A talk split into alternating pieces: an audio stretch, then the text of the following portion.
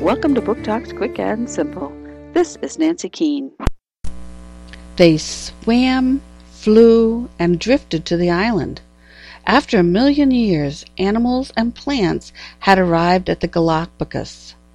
Author-illustrator Jason Chin follows the life and death of one of the series of volcanic islands in the Pacific Ocean. Find out how Find out how and why the inhabitants adapted to their early environment, and who discovered some of these unusual creatures. Island, A Story of the Galapagos by Jason Chin.